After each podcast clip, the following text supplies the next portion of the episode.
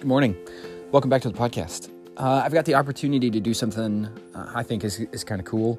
This morning, um, my sister in law, uh, Michaela, sent, sent me some questions she's been wondering about in the Ten Commandments and uh, how the Ten Commandments relate to the New Testament. Uh, does Jesus talk about the Ten Commandments? Uh, what about a specific commandment in the Ten Commandments of um, misusing uh, the name of the Lord. So I, I want to answer those questions.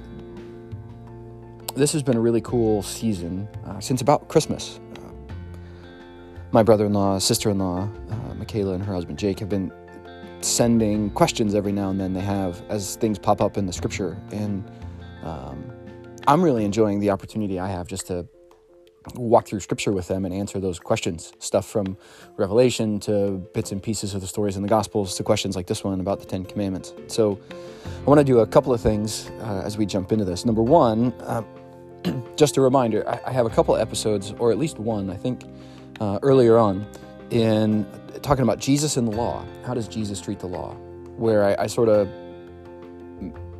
really deal with the big picture and the big scope, but I want to answer these specific questions to the Ten Commandments because I think they're important. Um, and second, um, her her questions about the Ten Commandments are um,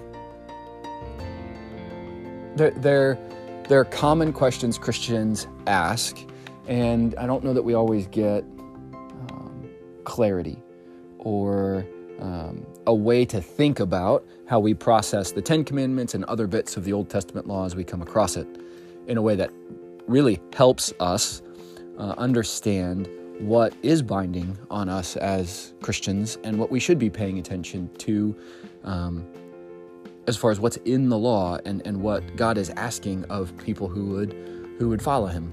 So her questions about the Ten Commandments. Uh, she said, Talk to me about the Ten Commandments. are, are they relevant in the New Testament? Uh, and the answer to that question is a simple yes. We'll explain how they're relevant in just a second. Um, does Jesus talk about them? Yes, Jesus talks about these commandments. And um, what's the deal with misusing the name of God? Uh, the commandment in reference is uh, do not take the name of the Lord in vain. And so we'll talk about that specific case here in a second. Just as a refresher, remember that the, the Old Covenant law, the, the Mosaic law, seems to have two types of law involved. Uh, first is what we call um, descriptive law. Descriptive law, often you'll hear it talked about in terms of culture and ceremony. Uh, it's law that seems to be about distinguishing the people from the people that live around them or is related to a ceremonial or ritual practice connected to worship in the temple.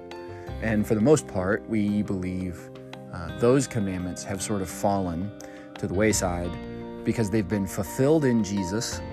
Fallen to the wayside is really, really bad vocabulary. Those commandments have been fulfilled in Jesus Christ.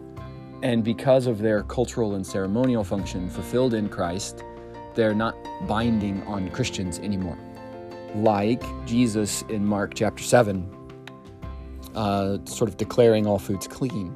the vision of the sheet that descends from heaven uh, for the Apostle Peter in the book of Acts. And uh, all foods have been made clean in Mark. They've been declared clean in the book of Acts as kind of a example to Peter that the foods are clean, so too are the Gentile believers coming to faith, and he's about to go to Cornelius' house and sort of see that firsthand. But um, so this descriptive law, cultural or ceremonial practices, things that describe the way we live uh, as distinct and different from among the people groups around us. In the New Testament, that kind of ceremonial or cultural practice seems to boil down to what, what John talks about as being known by our love one for another. And so, um, the way we we care for people, the way we look uh, look after one another, the way we um, support and take care of the poor or the disenfranchised, or um, help when help is needed among any of these or all of these different groups of people uh, th- these are some of the things that we are talking about. And uh, those things now seem to be hey, these are the demarcators. It's not ethical, or not ethical, sorry. It's, it's not ethnic anymore. Uh, there isn't an ethnic demarcation um, like the practice of circumcision. The, the practice and the, the demarcation of the people of God is things like the fruit of the Spirit, is things like uh, loving God and, and loving neighbor so much so that we take care of the poor and the disenfranchised and the widow and the orphan and the outcast and the marginalized. And so that that's that piece and that transition. And Jesus speaks to that um, quite a bit. You know, be, being salt and light and the way we live out our piety, and you know, not not giving or praying or um, living our religious lives in such a way as to be seen and noticed by people. This is sort of a, a cultural and ceremonial thing. On the other hand, things like the Ten Commandments, for the most part, there might be one um, off the top of my head of the ten that wouldn't fall into this category, are what we call moral or uh, prescriptive commands. And moral or prescriptive commandments are those that have some core piece to the character of God or um, some violation of the created uh, the created order or the created way or um, God's design or intention. And when we think about these commandments, uh, we focus on their moral significance. There's something about the commandment that remains relevant in a this is how we live moral and ethical lives that honor God because of his character and because of who he is. Um, so, those things have relevance for us today. So, the Ten Commandments um, no other gods before the Lord, number one. Two, no idolatry. Um, we can talk about things like uh, honoring your parents, and we can talk about things like uh, not committing adultery or murder, not bearing false witness. Uh, all of these have a kind of moral component to them. Um, it, it violates the design of Genesis 1 and 2 in creation, and in what seems to be the new creation, um, to have this issue with committing adultery. And so Jesus takes a, a pretty hard stance on that in the Gospels. And, you know, Paul encourages people who lead the church to be a husband of one wife, yeah, not multiple, just one. Um, we, we see the images of the New Jerusalem and the end of the book of Revelation as, as the bride for the groom. And we've been talking about this in Ephesians. Christ is the head, we are the body. There's a union with Christ. And so this new creation, this recreation language is picking up on some of that, that foundation that was laid down in creation itself. And so, uh, creation and new creation people seem to be people of a, a marriage that has this fidelity and this faithfulness to it. And so, there's a there's a moral prohibition against adultery, and that is maintained. Is it relevant in the church? It's absolutely relevant in the church. Paul says, "Husband of one wife." Uh, Paul and Jesus um, both address issues of divorce and what that means, and um, living a life that's sexually appropriate. Paul uh, talks about that heavily in, in, letters like the First Corinthian letter because it's a, apparently an issue for the First Corinthian church. Um, Jesus says in um, the Sermon on the Mount, you know, don't You've heard it said, don't commit adultery. I tell you, if you lust in your heart, you've committed adultery. And so he intensifies the commandment there by making it a matter of the heart, not just an outward behavior. Jesus does the same thing with murder, by the way. You, have heard it said, don't murder, but I tell you, if you're angry with your brother and you lash out at him, and he describes what that looks like in that, in that passage, then it's the same thing as having committed murder. And so we're, we're looking at situations and scenarios in in the Gospels where Jesus takes an existing commandment from the Old Testament, and, and specifically from the Ten Commandments. And, and he takes that moral piece and that moral component and he, and he highlights it and he intensifies it. And, and it becomes something that's more relevant, that becomes more poignant, that becomes, in some sense, harder to manage because now it's not just about managing an outward behavior. And really, if we're honest, the Ten Commandments weren't about managing an outward behavior, they were intended to be reminders of what had to be going on in the heart.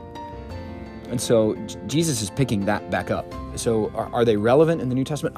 Absolutely. A- absolutely. The Ten Commandments are relevant in the New Testament. Um, does Jesus talk about them? Yes. Yes, he does. And the, the, I think the rule of thumb here as we, as we pay attention to what Jesus teaches, because he may not do it overtly or directly, is to pay attention to things like is there some sort of lasting principle that matters to us as a, as a moral component of we, we, we can't um, commit adultery and say that we are living patterned after the example of Jesus Christ and the character of God. We can't commit murder in the way that Jesus talks about it or the way the Ten Commandments talk about it and be people who are um, living like the character of God matters in their lives. We can't fill in the blank. So, um, for Jesus, the, the, the, most important commandments are to, to love you, the Lord your God with all your heart, soul, mind, and strength, and uh, to love your neighbor as yourself. And he says, if you do these, then the whole thing, the whole rest of the law will be fulfilled in those commandments. And I think that's our guidepost for how Jesus frames the way we look at and keep the Ten Commandments and the Old Covenant law. Um, if I can say, doing this isn't loving God or isn't loving my neighbor, then there's a moral prohibition against that particular command. Um, Jesus takes the two cases specifically in the Sermon on the Mount of adultery and murder, so I'll take them. Um, we, we cannot love neighbor in committing murder or adultery. We don't love anybody in that. Our culture has that sort of twisted and, and, and backwards when it comes to adultery, right? We, we've fallen out of love with our spouse and we've fallen in love with this new person, and it's all this romantic hoopla. But really, what we're talking about, that's, that's not love as the gospel lays that out as the scripture lays that out, as as the character of God and the example of Jesus Christ lay that out. So we got to be careful about that. Um, the loving God piece and the loving neighbor piece, I think, is really the best guidepost. Um, when we love God and love neighbor, we we don't worship something that isn't God. When we love God and neighbor, we don't commit idolatry. When we love God and neighbor, uh, we don't murder or steal. We don't bear false witness, not just because it's telling a lie, but because it subverts justice and what is right and good for everyone involved. And so that that honesty in not bearing false witness has not just an honesty component to it, it has a justice component to it. And and Jesus um, is about that. And and and that and that's part of what Jesus is doing. He doesn't bear false witness in his example. Uh, he he may not answer everything, but he doesn't but he doesn't subvert justice in the process. And that I think is critically important. Um, I think the only one of the Ten Commandments that might be a bit of an interesting case would be something like the Sabbath. Uh, is the Sabbath, Sabbath day and Sabbath observance, as we see it outlined in the First Testament law, is it still morally relevant? Was it ever morally relevant? Um, and that I think is a valid question, and I think that's debated. Uh, today, the vast majority of Christians would look at the Sabbath and keeping Sabbath as a as a thing that's fulfilled in Jesus Christ. He ushered in the seventh day rest, finished the work of God um, in salvation and redemption, and uh, and now, as Hebrews says, right, we strive to enter that rest. And so uh, the Sabbath has taken on a bit of a different kind of significance. So, do we need Sabbath observance like we have in the in the Scripture? And and plenty of people say, I, I don't think so. I think Jesus fulfills that, like he fulfills dietary law, or like he feel, fulfills these other components. And so now we end up in a situation where there's a principle that we apply, like we, we talk about all the time as Christians, quote, getting Sabbath, getting rest. And we apply the principle of rest, but not necessarily the Sabbath observance. And maybe that's a cultural phenomenon. It's something we've sort of drifted from. Uh, but I remember uh, my grandfather took seriously the commandment uh, to keep Sabbath and, and was very careful about what he did and having Sabbath on Sunday. And, and these were things we did on Sunday, and these were things we didn't do on Sunday because he wanted to be intentional about resting, like the scripture commanded. Okay, so uh, I think the Sabbath is one we, we can maybe talk about. Um, but yeah, Jesus is concerned. Uh, he, he pokes at the Pharisees and Sadducees with the idea of honoring your mother and your father. And, and he criticizes them for what they've done with the commandment to honor mother and father. And he says that you, you, you say that somebody who's going to give something to the Lord doesn't have to honor their mother and their father and take care of them anymore. And that's not what God intended in the commandment to honor your, your mother and your father. So you can't you can't do that. Jesus takes the 10 commandments very seriously. Jesus is also giving us a new light on those 10 commandments as he gives us the example of what that looks like. He takes care of his mother in the Gospel of John while he's dying on the cross. It's honoring his parents. Um, he's intentional about uh, the way we uh, uphold truth and what is right and what is just and what is good. And he's intentional about the way we care for one another. And that's the, I think, a lot of what the Ten Commandments are primarily concerned with. Uh, this is this is how we love God with all our heart, soul, mind, and strength. It's how we love our neighbor as ourself. And so the Ten Commandments give us practical ways that we do that, and, and they give us moral instruction for how we do that. Her specific question um, What is this business about misusing the name of the Lord? Or uh, some of our other translations in the scripture will say, Do not take the name of the Lord your God in vain. Um, the Hebrew phrase there means don't use the name of God for an empty purpose. Um, Jewish Christians, uh, Jesus seems to fall into this category in heavily Jewish contexts in the Gospel of Matthew. He talks about the kingdom of heaven instead of the kingdom of God. He talks about our Father in heaven instead of making reference to God directly. Um, there seems to be something going on with this use of God or use of the name of God that Jesus seems to be attentive to in um, the Gospel of, of Matthew, especially. Uh, and perhaps this is exacerbated because Matthew is a Jewish individual who followed a Jewish rabbi, the Jewish Messiah, who, who is then writing to a Jewish audience. So it's sort of a perfect storm in that sense. But don't use the name of the Lord, your God, for any empty purpose. Um, so, exclamatory phrases would get ruled out, um, perhaps. The, the Jews took it seriously enough to say there, there's a way to talk and there is a way to not talk. And when, when they copied the scripture um, and when they read the scripture, the name of the Lord was in the text, but but you would read because they they put it in there as well the title Adonai Lord instead of reading the name of God, and and this was critically important for them uh, because they didn't want to misuse the name by accident. This this is perhaps something I think Christians should should probably be a little bit more attentive to as we consider what James tells us when he um, talks about being in control of our tongue. And so, what does it mean to misuse the name of the Lord? I, I think we just, we, in general, we'll, we'll start with this. I, I, in general, I think we need to be careful about what we say and how we say it. Um, I think cavalier phrases, right? Oh my God or Dear Lord, or um, things like that.